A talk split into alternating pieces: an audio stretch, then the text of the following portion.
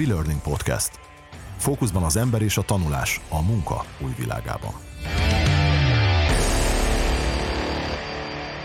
Sok szeretettel köszöntök mindenkit itt a WeLearning Podcast második jubileumi adásában, és még mindig jubilálni fogunk.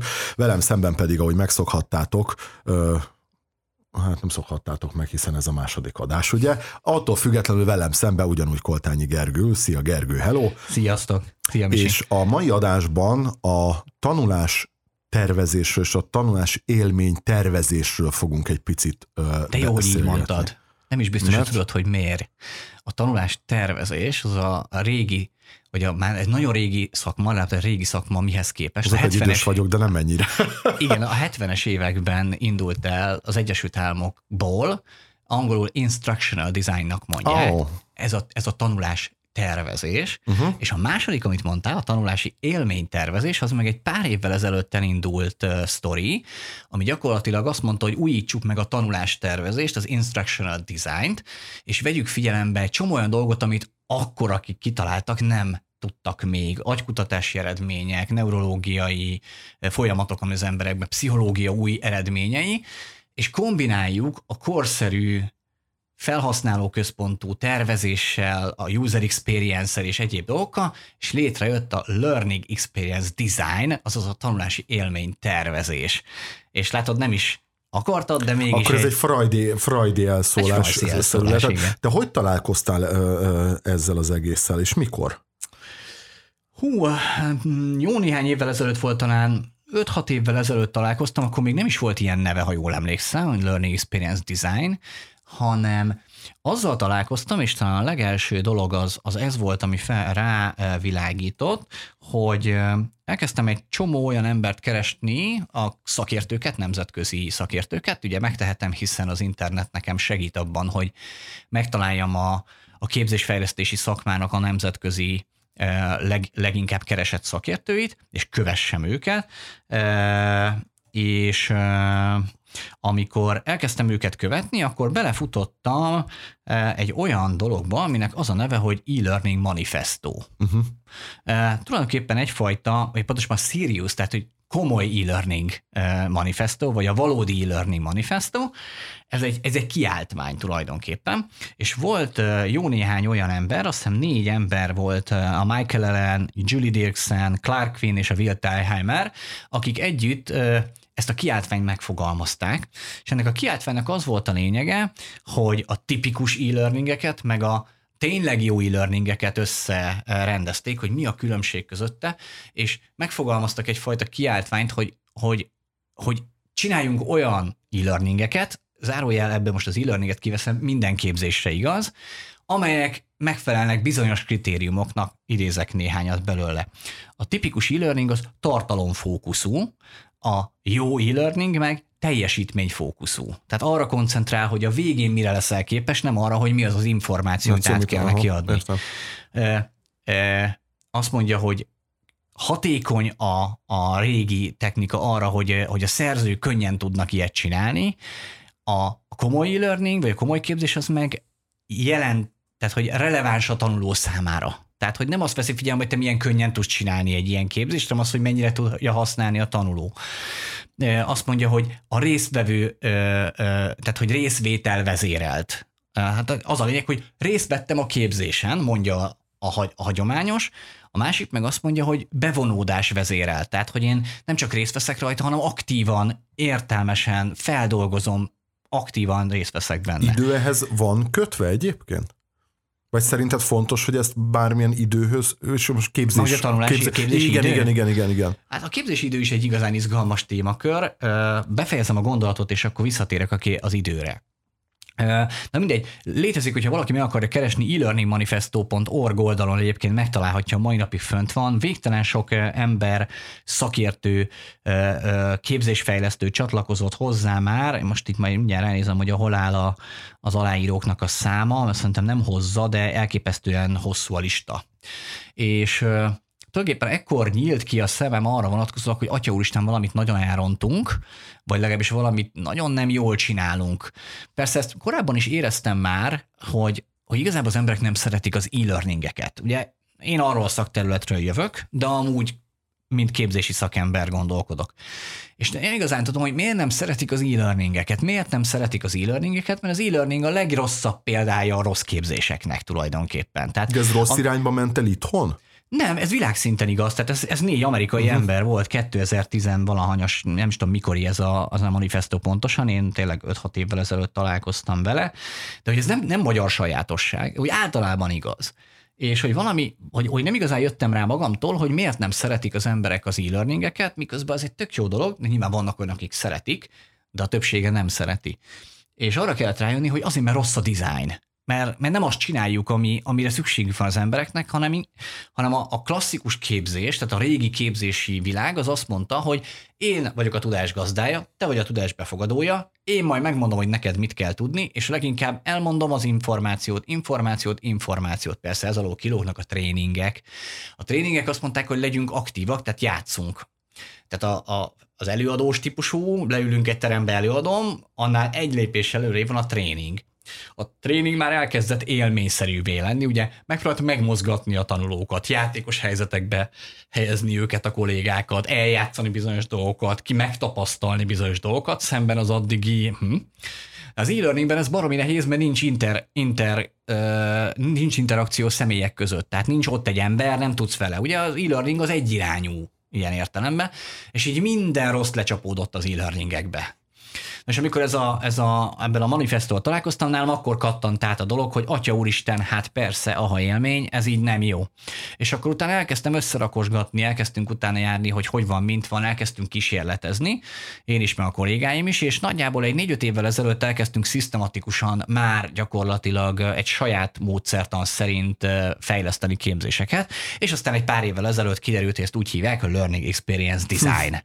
Ez valójában úgy, valójában mi is evolutívan megalkottuk az alapelveit a tanulási élmény tervezésnek, és nem csak megalkottuk, hanem nagyon sok száz ezer ember igazolta vissza, hogy ezek a tanulás tervezési elvek, ezek csodálatosan működnek. A fiataloktól az öregekig, a férfiaktól a nőkig, az unatkozóktól az elfoglaltakig, nagyon sok paramétert megnézve egyszerűen ezek univerzális képzéstervezési elvek és onnantól kezdve én nálam kinyílt a világ, és azt láttam, hogy, hogy mindegy, hogy ez tréning, mindegy, hogy ez egy, ez egy információ, mindegy, hogy attitűdöt akarok formálni, teljesen mindegy, mit szeretnék csinálni, ezen elveknek az alkalmazásával nagyon szépen tudok tanulási élményt és eredményességet is adni. Tehát a végén valóban van kompetencia érzés a végén a képzéseknek.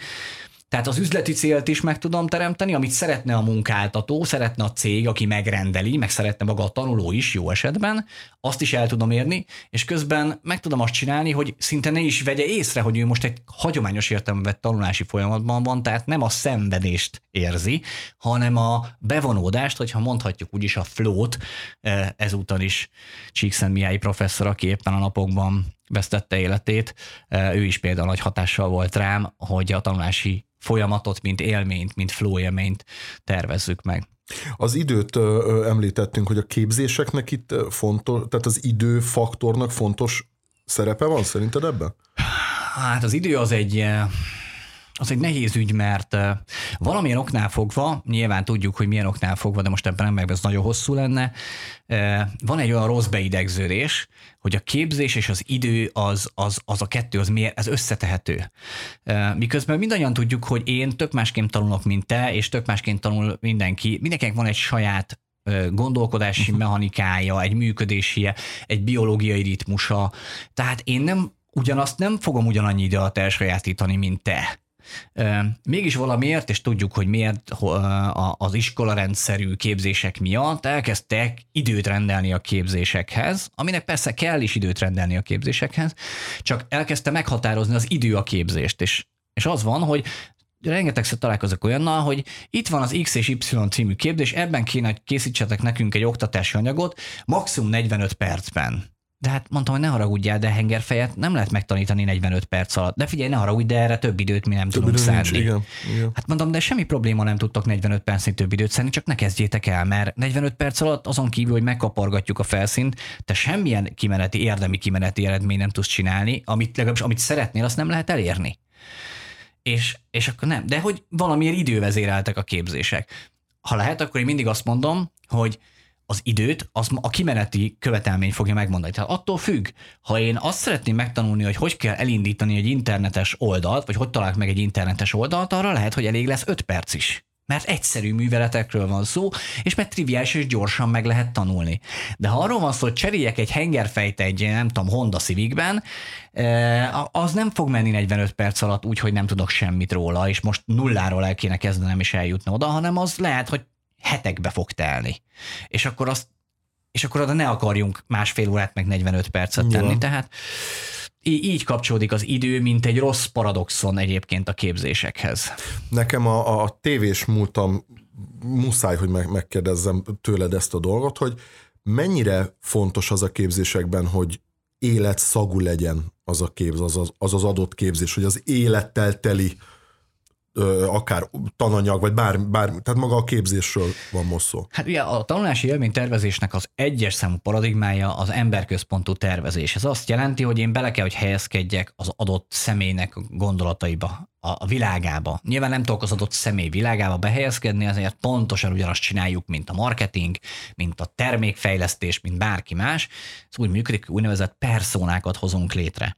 Főleg, amikor tömeget oktatunk, amikor több ezer emberről van szó, és nekem az a feladatom, hogy mint a tízezer kollégának tervezzek meg egy tűz- és munkavédelem képzést akkor nyilvánvalóan nekik akkor lesz a képzés jó, ha ők úgy érzik, hogy ez nekik szól személy szerint pont úgy, ahogy a marketing üzenetek, pont úgy, ahogy a termékek, hogy ú, ezt pont nekem találták ki, én pont így használnám. Ugye ez a, ez a felhasználói tervezés, webes felületeken, user experience design, ugyanez a logika. Tanulási élmény ugyanez a helyzete. Először is az van, hogy megpróbálunk a célcsoportban personákat felejteni. Nem egy personát, hanem megpróbáljuk a leképezni, csoportokba rendezni az, a, a, a tagokat, tehát a, az embereket, és azt mondani, hogy jellemző személyiségek, vagy jellemzően ő, meg ő, meg ő, meg ő, és pontosan úgy, mint egy persona tervezésnél leírjuk, hogy ő jellemzően ezt szereti, ezt nem szereti, ezt preferálja, ezt nem preferálja, ő úgy csinálja, úgy csinálja, ezt használ, amazt használ és akkor fölépítjük az adott szemét, és utána az ő szemszögéből kezdjük el a témát megnézni. Az azt jelenti, hogy jön az -e oktató, és akkor azt mondja nekünk, hogy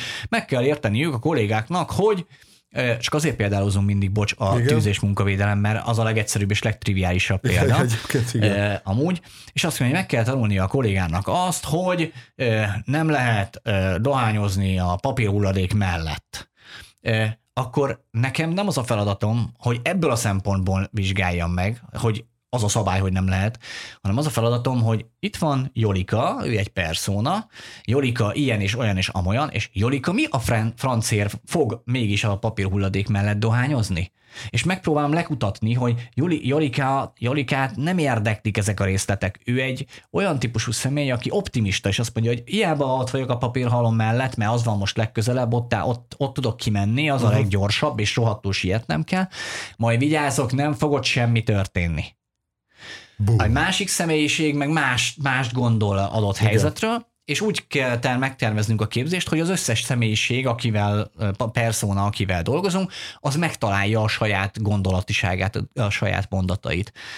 És ezáltal picit személyre szól, és azt mondja, hogy élettel teli, hiszen nem egy, egy valóságtól elvonatkoztatott információt közlök vele. Ugye a, hogy működik a tudás átadás. Úgy működik, hogy én voltam már olyan helyzetben, hogy felgyulladt a papírhalom mellettem. Ebből levontam azt a következtetést, most nyilván nagyon leegyszerűsítem, levontam azt a következtetést, hogy nem célszerű papírhalom mellett, mert történhet bármi, mondjuk jön egy széllökés, kifújja a parazsat rá a papírhalomra, és akármennyire vigyáztam, fölgyullad. Ebből születik egy a helyzettől elvonatkoztatott tudás, ami azt jelenti, hogy papírhalom mellett dohányozni tilos majd utána ezt el akarom át akarom adni ezt a tudást neked, akinek viszont már csak azt fogom mondani, hogy Misi, papírhalom mellett dohányozni tilos. Te meg, neked viszont nincs meg az a tapasztalatod, ami nekem igen, amiből ezt a következtetést én levontam. Tehát neked ez az információ, hogy papírhalom mellett ne dohányozzál, ez egy kontextus nélküli, kapocs nélküli információ, amit logikusan te meg fogsz kérdőjelezni. Ugyan már miért, mi baj lenne ott? Egészen addig, amíg nem lesz meg a tapasztalatod. És amikor azt mondjuk, hogy élettel teli, akkor becsomagoljuk, hogy egy átélhető tapasztalat de virtuálisan szerzünk virtuálisan. meg a tapasztalatot, de, de virtuálisan nagyon hasonló dolgok történnek, mint ami az életben is történt, tehát mintha átélnéd, nem véletlenül vagytok, filmes módszerekkel, dramaturgiai módszerekkel, most a filmeset nem mindig filmezünk, de hogy át tudod adni azt az élményt, bele tudsz helyezkedni a szereplőbe, abba a karakterbe, magadévá tudod tenni, hogy jú, lehet, hogy az a filmben az ő tapasztalata volt, de gyakorlatilag magadévá tudod tenni. És ezek azok az eszközök, amik kellenek nekünk ahhoz, hogy az egész ne egy ilyen steril valami legyen, hanem hanem erős. Ö, én csak az, azoknak mondanám, akik most hallgatnak minket először, hogy ö, én egyébként a gyártásvezető is vagyok, és az, azt szeretném megerősíteni most, amit a Gergő is mondott, hogy, hogy ö, munkavállalók jöttek oda, vagy jönnek oda forgatáson hozzánk, hogy szia, ti csináltátok azt és azt a, a, tananya, a tananyagot, mert mindenki így hívja, hogy a tananyagok. Hát, az e-learninget azt tananyagnak szokták mondani, én jobban szeretem, ha képzésnek mondják. Igen, és ez is egy berögződés. Látod, hogy a tananyagot, mindegy, mert hogy az milyen, milyen jó volt, mert, mert hogy ők bele tudták helyezni magukat. Tehát akkor oké, az élettel teli oktatási anyagokat fogalmazunk, így képzési formákat, azt, azt akkor szerintem ezt most így kipipálhatjuk.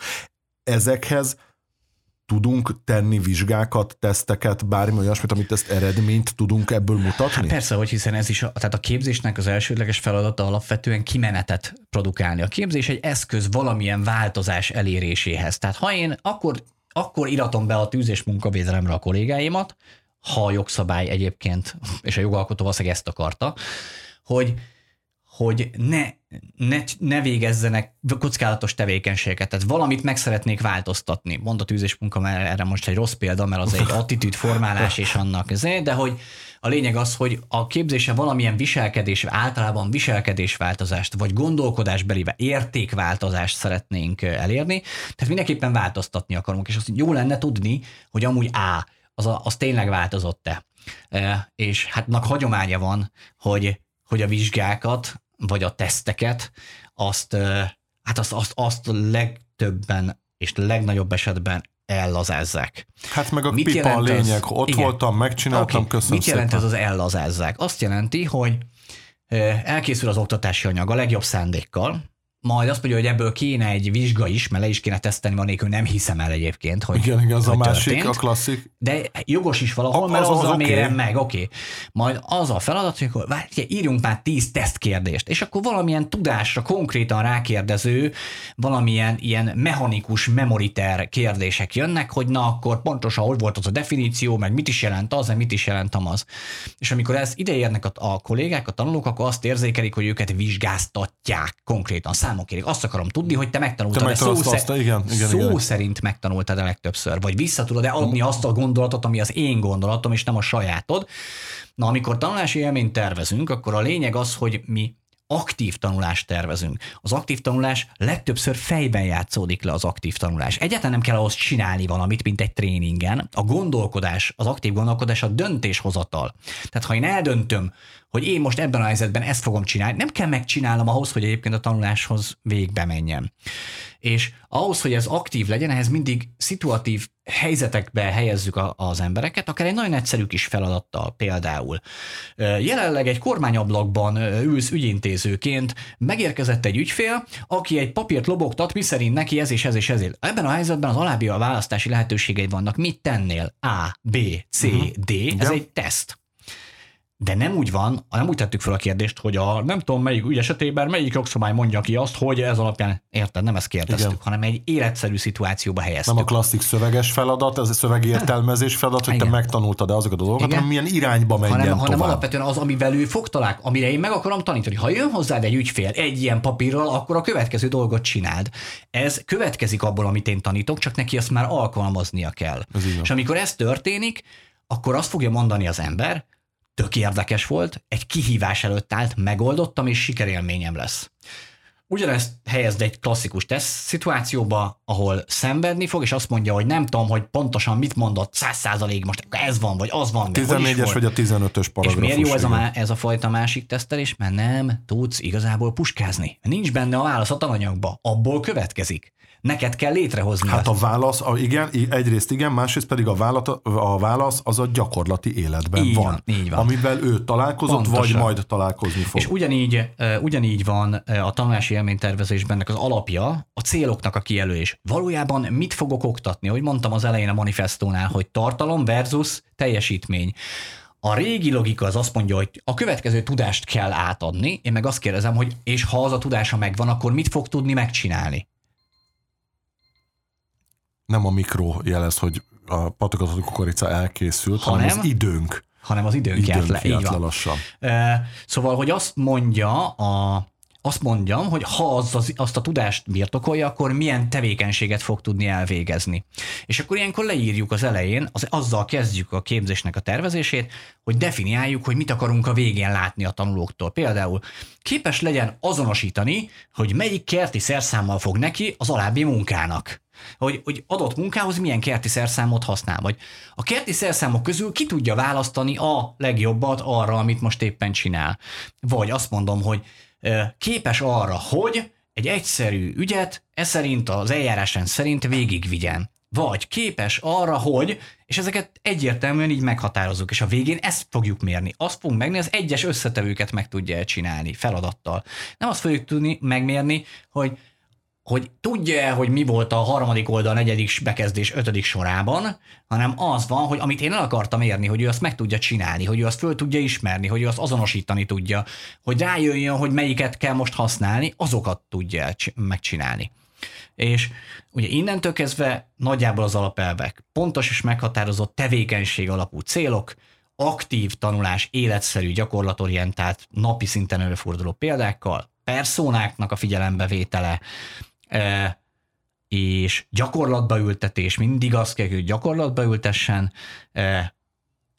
azok a horgonyoknak az elhelyezése, amik az érzelmekre hatnak, humor, felismerés, csomó ilyen elem, és a vége a marketing technikák, hogy hogy fogom én elérni, hogy ő erre jönni akarjon, hogy erre kíváncsi legyen, hogy ő meg ő, hogy, hogy az első pillanattól a végéig hogy tudjam őt hozni, ahogy szokták mondani, hogy fent tudjam tartani a figyelmét ez egy téves gondolkodás. Nem fent akarom tartani a figyelmét, be akarom hogy szippantsa a képzésőt konkrétan, mint a flow élménybe, hogy minél többet csinálja, annál jobban élvezi a magát, a tanulást, a, a, a, ahogy megszerzi az új képességet. És amikor kijön a képzés végén, akkor azt érzi, én több vagyok, mint amikor bementem. Ha ezt sikerül megteremteni, akkor létrejött a tanulási élmény. Öröm és boldogság. És tudod, mi az igazán izgalmas? Hogy zárásként, mert itt a vége Igen. a mai podcastunknak, rengeteg olyan szervezetnél voltunk, ahol mikor elkezdtünk így dolgozni, akkor először nagy kerek szemekkel néztek, és aztán megkérdezték, hogy hol lehet ezt megtanulni.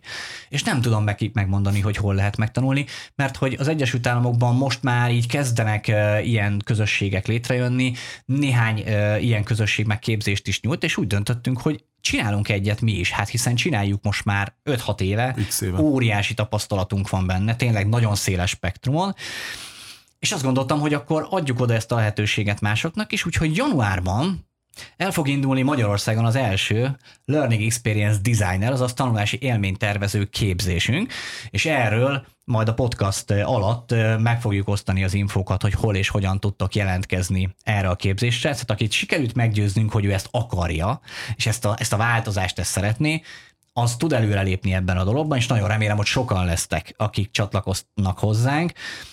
Ott a leírásban majd el fogjátok olvasni, ez egy nagyon gyakorlatorientált képzés lesz, és, és azt gondolom, hogy legalább annyira fogjátok élvezni, mint amennyire mi azt, ahogy alkotunk.